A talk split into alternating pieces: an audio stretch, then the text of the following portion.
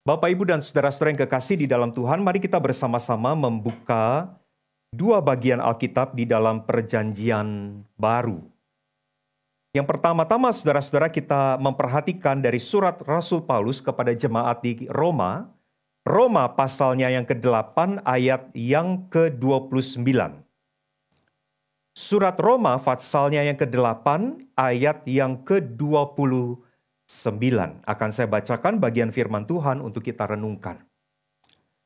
Sebab semua orang yang dipilihnya dari semula, mereka juga ditentukannya dari semula untuk menjadi serupa dengan gambaran anaknya, supaya ia, anaknya itu, menjadi yang sulung di antara banyak saudara.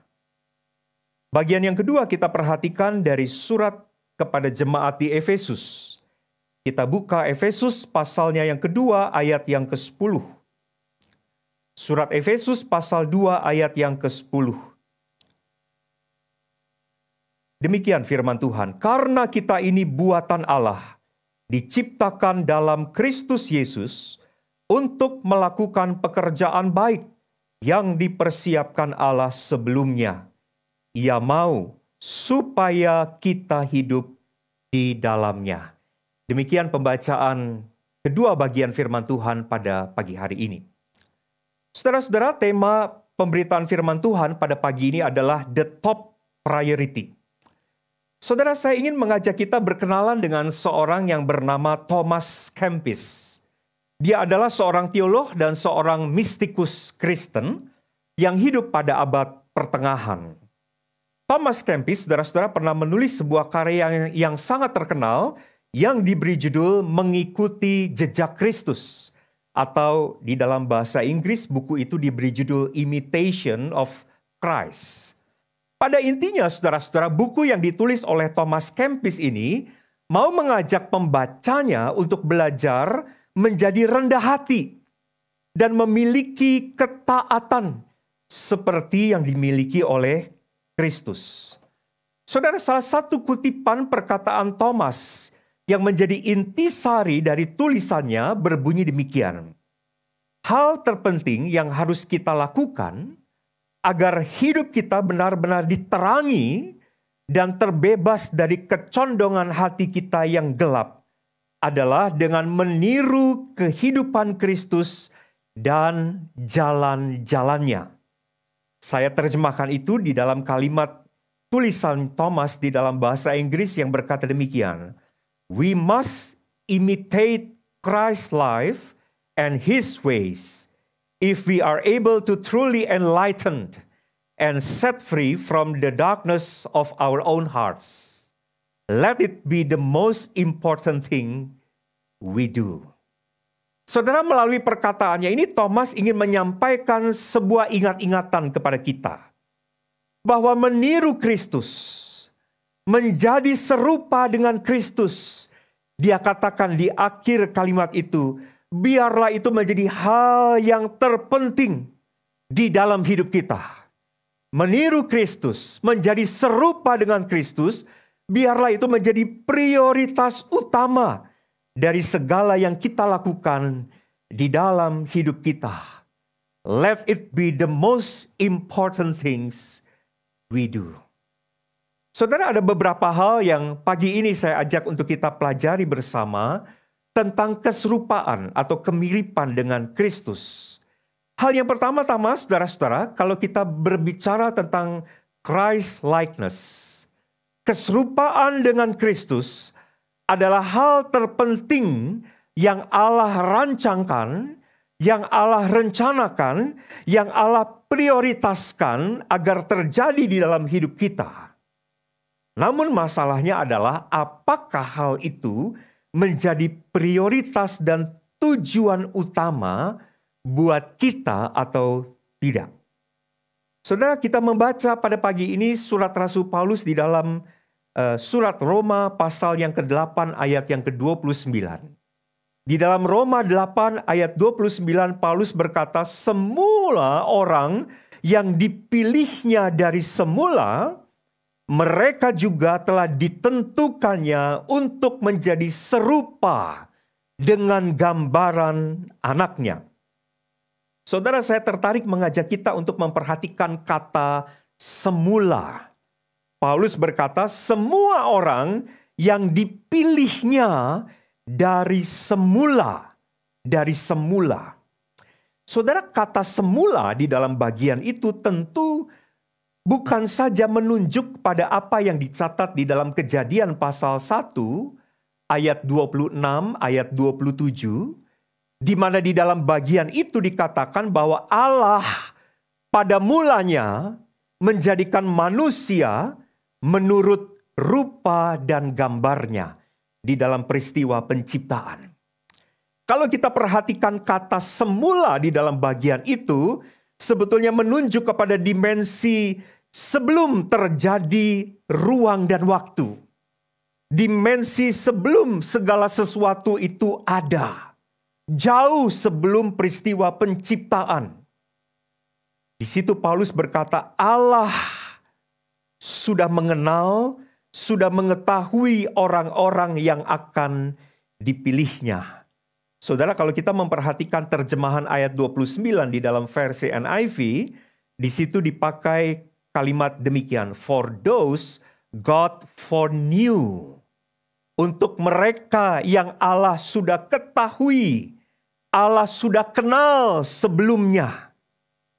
Saudara-saudara itu menunjuk kepada satu karya Allah sebelum penciptaan, bahwa Allah sudah mengenal siapa yang akan dijadikannya, siapa yang akan diselamatkannya. Nah, saudara-saudara, perhatikan. Paulus berkata begini, bahwa semua orang yang dipilihnya sejak semula, bahkan sebelum orang-orang itu ada, Paulus katakan mereka juga ditentukan oleh Allah untuk menjadi serupa dengan gambaran anaknya. Saudara, kita melihat di dalam bagian ini bahwa ternyata hal terbesar, hal terpenting yang Allah tetapkan untuk mereka yang dipilih untuk diselamatkan adalah supaya pada akhirnya orang-orang yang diselamatkannya ini menjadi serupa dengan gambaran anaknya. Sehingga saudara-saudara dari perspektif pengajaran tentang predestinasi, kita melihat bahwa sesungguhnya keselamatan bukanlah tujuan atau kata akhir dari karya penebusan. Jadi Allah menebus manusia yang jatuh ke dalam dosa semata-mata bukan hanya untuk berhenti pada tahap mereka diselamatkan. Tetapi dari ayat itu kita tahu saudara-saudara bahwa setelah kita diselamatkan Allah rindu, Allah mau, Allah menghendaki supaya mereka yang diselamatkannya itu pada akhirnya menjadi serupa dengan Kristus anaknya. Saudara-saudara, inilah kerinduan Allah yang terbesar. Kalau boleh kita katakan inilah yang menjadi prioritas Allah. Bahkan sebelum segala sesuatu ada.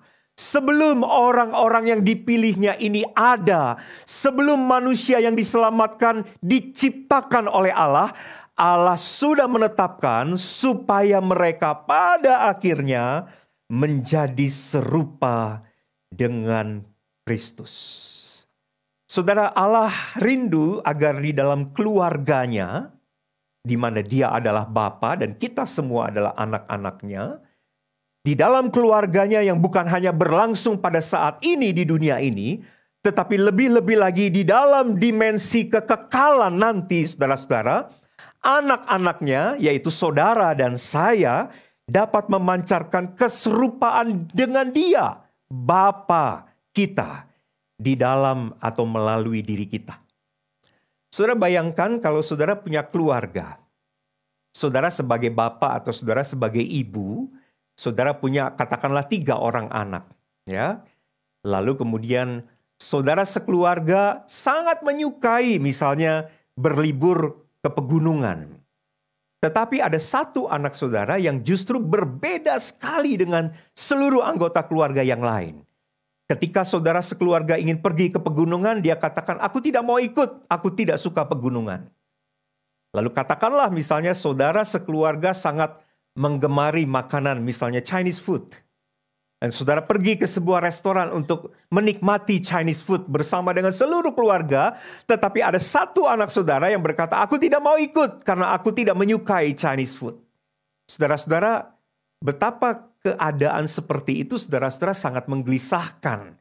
Karena ada satu yang berbeda, yang tidak sama, yang tidak membuat keluarga itu bisa bersama-sama.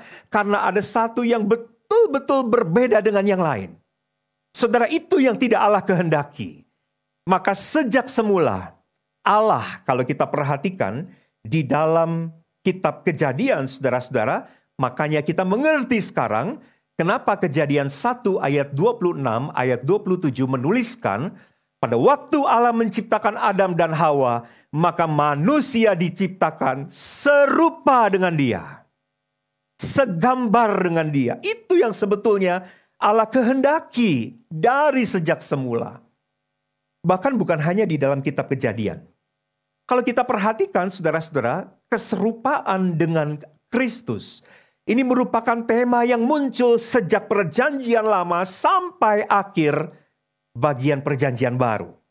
Saya akan mengajak kita untuk survei beberapa ayat secara cepat saudara-saudara. Misalnya kalau kita membuka di dalam Injil Markus pasal 3 ayat 14. Nanti saudara setelah ibadah ini boleh membaca dengan perlahan, dengan lebih teliti. Di dalam bagian Injil Markus pasal 3 ayat 14 bercerita tentang Tuhan Yesus yang memanggil murid-muridnya untuk pertama kalinya. Dia menjadi guru dan Yesus sebagai guru memanggil murid-muridnya. Di dalam Markus 3 ayat 14 di situ dikatakan dan Yesus menetapkan 12 orang untuk menyertai dia. Kita mungkin tidak begitu memperhatikan dengan baik ayat ini.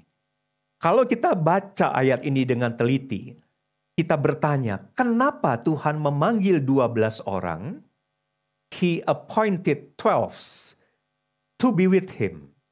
Kenapa 12 orang ini dipilih untuk menyertai Yesus?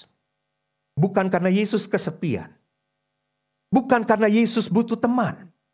Bukan karena Yesus butuh orang-orang yang berada di dalam sisinya menemani dia. Bukan. Saudara Yesus yang adalah guru, dia menekankan pengajarannya bukan semata-mata bersifat informatif. Rabi-rabi atau guru-guru Yahudi yang lain, kalau mengajar murid, pengajaran mereka itu bersifat informatif. Artinya, murid-muridnya harus menghafal isi kitab Taurat.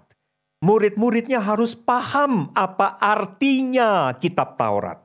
Tetapi Yesus sebagai guru, penekanan pengajaran Yesus bukan informatif, melainkan transformatif. Saudara menyertai Yesus, itu berarti murid-muridnya itu berada dekat sekali dengan Yesus. Di dalam dekat dengan Yesus, mereka bukan hanya mendengar khotbah Yesus, mereka bukan hanya melihat Yesus melakukan mujizat, tetapi justru Yesus menjadi role model di hadapan mereka dan bagaimana mereka kemudian mencontoh Yesus sebagai gurunya, guru mereka. Misalnya di dalam Injil Yohanes pasal 13 dicatat bagaimana Tuhan Yesus membasuh kaki murid-muridnya. Ketika murid-muridnya tidak berpikir siapa yang harus memulai membasuh kaki satu dengan yang lain, tetapi kemudian Tuhan Yesus mengikat pinggangnya dan mulai membasuh kaki murid-muridnya. Kemudian Yesus berkata, Aku yang adalah guru dan Tuhanmu sudah membasuh kakimu. Maka kamu pun wajib saling membasuh kaki sesamamu. Saudara kita melihat di sini tiga setengah tahun bersama dengan Yesus to be with him. Membuat murid-muridnya sedikit demi sedikit, perlahan demi perlahan. Akhirnya diubahkan. Belajar dari contoh, dari model Tuhan Yesus, kemudian diubahkan, ditransformasi. Menjadi seperti apa? menjadi seperti Yesus, gurunya. Sekali lagi, kitab Kejadian berbicara tentang keserupaan. Injil Markus berbicara juga tentang keserupaan dengan Kristus. Kalau kita melihat di bagian lain, misalnya di dalam surat Rasul Paulus, saudara-saudara, di dalam surat Efesus pasal 5 ayat 1 misalnya, Paulus menyerukan kepada jemaat Efesus dengan satu seruan, Be imitators of God. Jadilah peniru-peniru Allah. Saudara Paulus berbicara seruan itu dengan begitu jelas. Jadilah peniru, imitators of God. Atau misalnya di dalam surat Galatia pasal 4 ayat 19. Saudara boleh mencatat alamat-alamat ayatnya. Saudara boleh membaca setelah ibadah ini. Di dalam Galatia 4:19 Paulus berkata demikian, "Hai anak-anakku, karena kamu aku menderita sakit bersalin lagi sampai rupa Kristus menjadi nyata di dalam kamu." Saudara, bahkan Paulus pun bukan hanya Tuhan Yesus. Paulus pun punya satu goal pelayanan yang begitu jelas, begitu clear pelayanan Paulus itu dikerjakan bahkan dengan begitu menderita, dia sebut seperti sakit bersalin, dengan tujuan apa? Sampai rupa Kristus nyata di dalam kamu. Bahkan Paulus di dalam 2 Korintus 3 ayat 18. Di dalam nuansa eskatologis, Paulus berkata begini, kita nanti katanya akan diubah menjadi serupa dengan gambarannya dalam kemuliaan yang semakin besar. Nanti kita akan diubah di dalam kesempurnaan kemuliaan Allah menjadi serupa dengan gambaran Dia.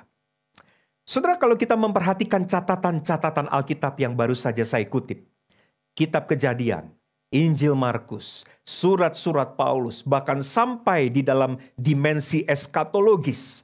Kita memperhatikan bahwa sejak PL sampai dengan perjanjian baru, tema keserupaan dengan Kristus adalah berita utama Alkitab. Bahkan dapat kita katakan itu menjadi tema dari karya penebusan Allah yang bukan hanya berhenti pada keselamatan, Tuhan ingin pada akhirnya setelah diselamatkan, saudara dan saya menjadi serupa dengan Kristus. Nah Bapak Ibu, ternyata ini juga bukan hanya sekedar tema besar Alkitab. Kalau tema itu berada di sepanjang Alkitab, maka kita menyimpulkan bahwa inilah yang sebetulnya menjadi kerinduan besar yang ada di dalam hati Allah supaya itu menjadi nyata di dalam hidup saudara dan saya. Itu kerinduan Allah, itu desain, itu rancangan Allah atas manusia, khususnya untuk orang-orang yang dipilih yang diselamatkannya. Sedemikian Allah rindu supaya saudara dan saya betul-betul makin hari makin serupa dengan anaknya, maka Allah menyediakan berbagai sarana supaya kita bisa mengalami keserupaan itu di dalam hidup kita. Saudara pendeta Rick Warren di dalam buku yang terkenal yang beberapa waktu yang lalu sempat booming yang berjudul Purpose Driven Life mengatakan bahwa ada tiga sarana sebetulnya yang Allah sediakan untuk membuat saudara dan saya makin serupa dengan Kristus. Yang pertama-tama saudara-saudara, pendeta Rick Warren mengatakan yaitu melalui persekutuan dengan dia dan persekutuan di dalam firman-Nya. Setiap kali kita bersekutu dengan Tuhan dan bersekutu di dalam firman Tuhan, firman Allah itu seperti Paulus katakan, berfungsi untuk apa? Menyatakan kebenaran, memperbaiki kelakuan, mendidik orang dalam kebenaran. Ketika kita membaca Alkitab, merenungkan firman Tuhan, dan betul-betul mencoba melakukannya, maka firman Tuhan akan membentuk kita, mengubahkan hidup kita sedikit demi sedikit menjadi seperti yang Allah inginkan. Yang kedua bukan hanya firman tetapi juga sarana yang kedua adalah melalui keadaan-keadaan atau melalui pengalaman-pengalaman hidup. Saudara melalui keadaan atau melalui pengalaman hidup ternyata kita diizinkan untuk melewatinya walaupun itu sakit dan sulit. Tetapi di situ kita sedang dilatih. Kita sedang diajak untuk melalui sesuatu yang akan mentransformasi hidup kita menjadi serupa dengan Dia. Yang ketiga adalah melalui kehadiran orang-orang atau melalui peran komunitas kita melihat bahwa orang-orang yang Tuhan izinkan datang dalam hidup kita, termasuk komunitas yang kita miliki ini, saudara-saudara, adalah salah satu sarana yang Tuhan bisa pakai. Pendeta Rick Warren bahkan dengan ekstrim mengatakan bahkan melalui orang-orang yang nyebelin. Orang-orang yang menyebalkan, orang-orang yang mengesalkan hati kita, sebetulnya kita sedang dibentuk dan diuji. Saudara pendeta Rick Warren mengatakan untuk menumbuhkan satu karakter, Allah akan mempertemukan kita dengan orang yang memiliki karakter yang sangat berbeda yang ingin dengan karakter yang ia ingin tumbuhkan di dalam diri kita. Misalnya kalau Allah sedang membentuk karakter kasih di dalam diri kita, maka dengan sengaja Allah akan mempertemukan kita dengan orang yang sangat menyebalkan. Tapi di situ sebetulnya karakter kasih kita sedang dibentuk, saudara. Saudara kita melihat semua sarana ini, sarana ini menjadi satu kesimpulan. Allah begitu merindukan saudara dan saya menjadi serupa dengan Kristus. Allah menantikannya supaya itu betul-betul terjadi. Allah menyediakan sarana-sarananya supaya itu bukan hanya sekedar mimpi, tetapi menjadi satu kenyataan di dalam hidup kita. Tapi masalahnya saudara-saudara adalah bagaimana saudara dan saya merespon kerinduan Allah ini. Benar bahwa hanya Allah yang sanggup mengubah kita menjadi seperti dia. Tetapi yang harus diingat bahwa perubahan di dalam diri kita dikerjakan oleh kerja dan kuasa Roh Kudus yang bekerja melalui apa yang kita kerjakan. Misalnya saudara-saudara, kalau tadi saya menyinggung Allah menyediakan firman. Betul, hanya Tuhan yang bisa mengubah kita menjadi serupa dengan dia. Tetapi masalahnya Roh Kudus yang bekerja mengubahkan kita, dia bekerja melalui apa yang saudara dan saya kerjakan. Dan kalau kita tidak mengerjakan bagian kita, bagaimana Allah mau bekerja di dalam apa yang tidak pernah kita lakukan? Maka saudara-saudara, alangkah menyedihkannya kalau kita melihat kenyataan hidup banyak orang Kristen pada hari ini. Sudah percaya Kristus 10, 20, 30 tahun yang lalu. Tetapi kalau dibuat seperti sebuah peta perjalanan banyak orang Kristen, belum terlalu jauh berjalan meninggalkan hidup lamanya. Bahkan jarak menuju keserupaan dengan Kristus seolah-olah masih begitu jauh. Bahkan banyak orang Kristen, saudara-saudara mungkin di dalam grafik atau peta perjalanannya tidak pernah beranjak dari titik sejak ketika dia mulai percaya. Saudara itu satu kenyataan yang menyedihkan bukan? Kita sering menyanyi satu lagu yang ada di dalam buku KPPK. Ku mau serupahu Yesus yang mulia. Di dalam referennya lagu itu berkata, Yesus ku rindu serupa di kau, Yesus yang mulia serupa di kau. Kita nyanyi. Kita menyanyikannya setiap ibadah. Tapi apakah itu menjadi kenyataan bahwa hari ini hidupmu betul-betul semakin mirip dengan Yesus? Saudara kata otentik, authentic disciple. Itu artinya asli, tulen. Bukan palsu. Authentic itu artinya sahih, valid.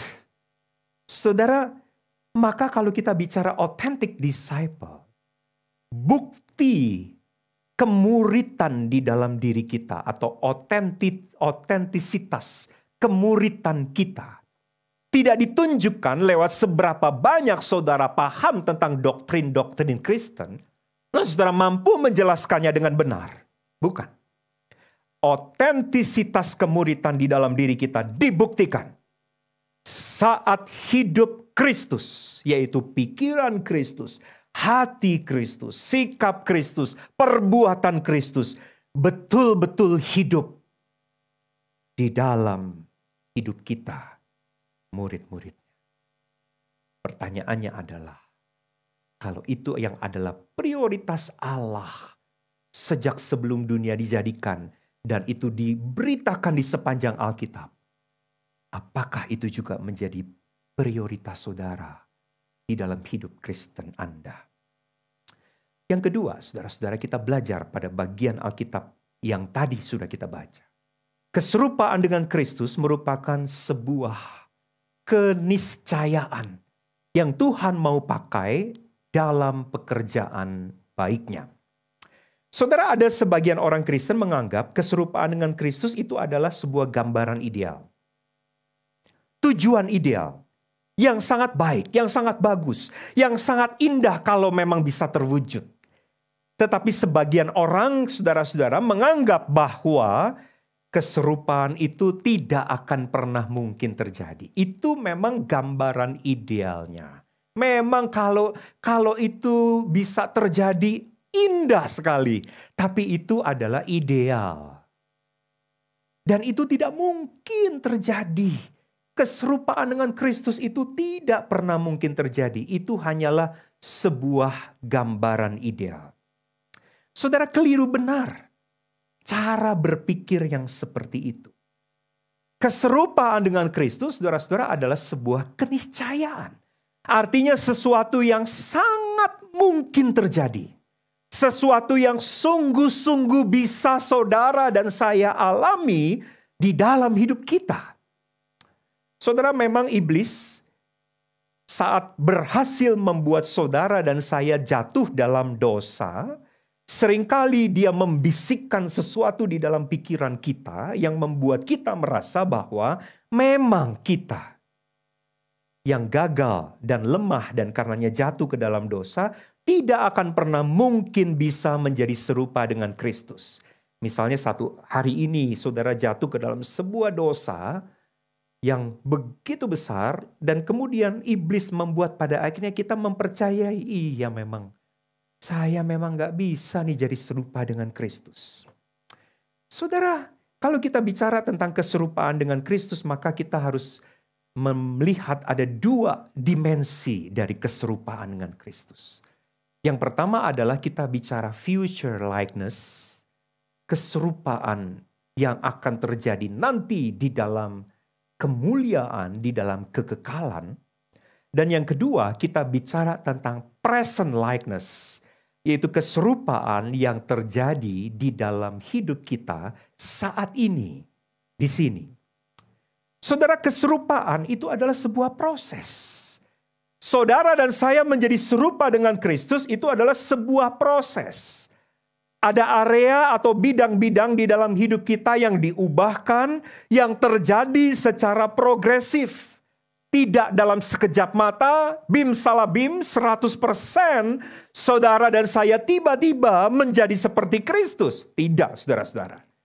Kita melihat bahwa karya roh kudus yang menguduskan, yang di dalam teologi disebut sebagai sanctification, itu terjadi di dalam hidup kita day by day terjadi di dalam hidup kita step by step dan membuat saudara dan saya mengalami area-area, satu area, dua area, tiga area di dalam hidup kita yang diubahkan sehingga kita melihat sebetulnya keserupaan dengan Kristus terjadi di dalam dimensi present. Ada present likeness yang saya alami saat ini sekalipun belum sempurna. Saudara dalam konteks roh kudus yang mengerjakan karya pengudusan, yang mengubahkan hidup kita sedikit demi sedikit. Ada lagunya bahkan, ya, sedikit demi sedikit, tiap hari, tiap sifat. Maka makin lama saudara dan saya akhirnya diubahkan sedikit demi sedikit semakin mirip dengan Kristus. Semakin banyak aspek yang kita tinggalkan dan tanggalkan, yaitu aspek hidup lama kita, dan semakin banyak aspek menjadi serupa dengan Kristus yang sekarang kita kenakan. Sebagaimana dikatakan Paulus di dalam surat Efesus pasal 4. Kita menanggalkan manusia lama kita dan kita mengenakan manusia baru kita. Dan ternyata pekerjaan Roh Kudus yang mengubahkan itu, saudara-saudara, dimaksudkan untuk sebuah proyek. Kita melihat itu dengan jelas di dalam bacaan Alkitab pada pagi ini di dalam surat Efesus pasal yang kedua. Di dalam Efesus pasal yang kedua, saudara-saudara Rasul Paulus berkata, "Karena kita ini buatan Allah diciptakan dalam Kristus Yesus untuk melakukan pekerjaan baik." Saudara-saudara, ternyata ada satu proyek yang disebut pekerjaan baik. Saudara, hidup seorang Kristen yang diubahkan, perkataan yang diubahkan, pikiran yang diubahkan, perbuatan dan tingkah laku hidup seorang Kristen yang diubahkan, sikap-sikap seorang Kristen yang diubahkan, mindset yang diubahkan, dimaksudkan supaya hidup seorang murid yang otentik ini menjadi hidup yang berdampak. Saya ingin menyampaikan salah satu arti kata otentik yang ketiga, selain daripada asli atau tulen, selain daripada valid, di dalam kamus otentik juga punya arti yang ketiga yang disebut reliable. Seorang murid yang otentik itu artinya seorang murid yang dapat dipercaya, yang dapat diandalkan, yang hidupnya betul-betul dapat dijadikan satu acuan. Maka seorang authentic disciple adalah seorang yang hidupnya diubahkan semakin serupa dengan Kristus yang ternyata hidupnya itu dipakai Allah saudara-saudara untuk satu pekerjaan baik di mana hidupnya itu akan dipakai Tuhan untuk menjangkau orang lain atau untuk menjadi berkat bagi banyak orang lain. Karenanya saudara-saudara, kalau kita bicara tentang discipleship, dan kalau saya melihat tema yang sudah disusun GKI Singapura di dalam uh, Authentic Disciple Month pada hari pada bulan ini, saudara-saudara, memang discipleship itu akan selalu bermuara pada mission. Bahwa seorang murid yang diubahkan, hidupnya diubahkan untuk sebuah misi Allah. Saudara, jangan sepelekan hidup yang berdampak. Saya ingin cerita eh, perkataan Mahatma Gandhi. Saudara kenal Mahatma Gandhi? Dia pernah mengungkapkan sebuah pernyataan yang sebetulnya ketika kita mendengar, kita sangat prihatin. Dia berkata begini, saya sangat menyukai Yesus Kristus. Kalau boleh dikatakan Mahatma Gandhi itu seperti orang yang berada satu langkah di depan pintu keselamatan. Tetapi dia lanjutkan kalimatnya. Tapi sayangnya, saya tidak menyukai hidup orang Kristen.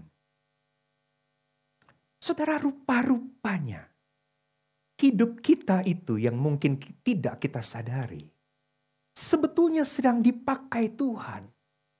Sebagai muridnya, kita dipakai untuk bisa menjangkau. Berita atau message yang kita sampaikan kepada dunia sebetulnya tidak disampaikan hanya secara verbal dengan kata-kata. Tapi sebetulnya message hidup Kristen kita kita sampaikan yang lebih kuat justru melalui hidup kita. Orang boleh menolak perkataan kita, tapi orang tidak bisa menolak, tidak bisa menyangkali hidup seorang Kristen yang menyerupai Kristus.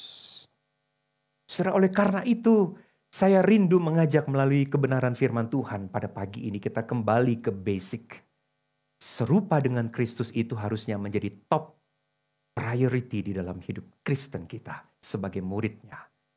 Adakah orang sedang melihat Kristus hidup di dalam hidup kita?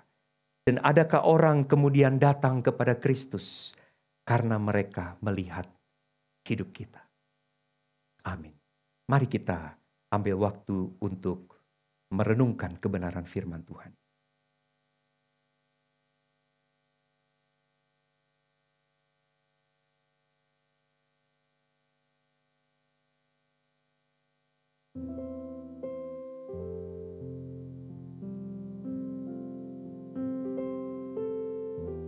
Ada satu pertanyaan ingin saya sampaikan kepada kita. Saudara pikirkan, saudara renungkan, saudara refleksikan ini di dalam hati saudara. Apakah di dalam keseharian saya, saya semakin mencerminkan Kristus kepada keluarga, kepada teman, kepada kolega, dan kepada orang-orang yang berada di sekitar kita. Kristuskah yang mereka lihat? Perkataan seperti perkataan Kristuskah yang mereka dengar? Sikap-sikap seperti sikap Kristuskah yang mereka lihat dari dalam hidup kita? Atau justru setelah sekian puluh tahun kita percaya Kristus, tetapi bukan Kristus yang nampak di dalam hidup kita.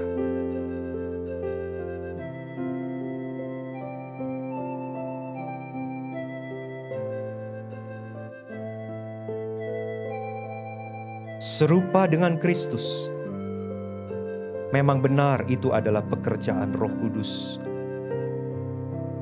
Tetapi Roh Kudus bekerja di dalam dan melalui apa yang saudara dan saya kerjakan. Ada bagian dan tanggung jawab kita yang membuat kita pada akhirnya menjadi seperti Kristus. Maka renungkanlah pertanyaan ini. Apakah ada hal yang bisa membuat saya menjadi murid Kristus yang semakin otentik. Apa komitmen yang harus saya buat supaya saya menjadi seorang murid Kristus yang otentik?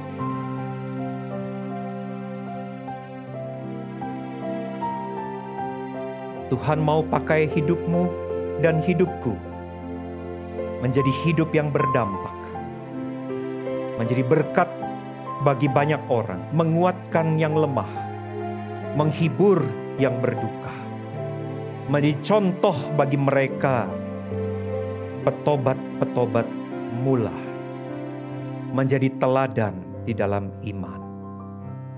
Bahkan Tuhan mau pakai hidup kita menjadi hidup yang berdampak untuk menuntun orang datang kepada Kristus. Tapi apakah hidup kita sudah menjadi hidup seorang murid yang otentik? Yang hidupnya betul-betul berdampak bagi banyak orang.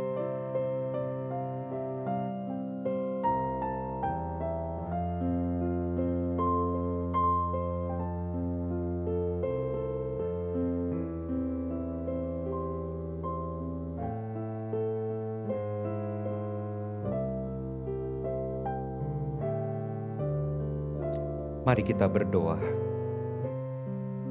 Bapa Surgawi, terima kasih untuk kebenaran firman pada pagi ini.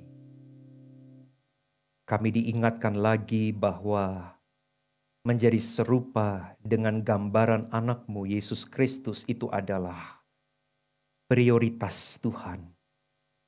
Desain Tuhan, rancangan Tuhan bahkan sebelum kami ada dan bahwa segala yang engkau lakukan di dalam karya penebusan dimaksudkan supaya pada akhirnya bukan saja membuat kami selamat, tetapi membuat kami menjadi serupa dengan Kristus. Ampuni kami kalau kerinduanmu selama ini belum menjadi kerinduan hati kami. Bahwa apa yang Tuhan prioritaskan belum menjadi prioritas di dalam hidup kami. Tolong kami Tuhan belajar dari hal yang paling basic, yaitu kami belajar untuk menjadi serupa dengan Kristus. Kami minta Roh Kudus mengubahkan hidup kami. Bekerjalah di dalam apa yang menjadi bagian kami untuk kami kerjakan, agar kami boleh menjadi serupa dengan Kristus, sedikit demi sedikit, setiap hari, setiap sifat. Biarlah kiranya Tuhan mengubah kami menjadi sepertimu. Kami bersyukur berdoa di dalam Kristus, teladan agung kami. Amin.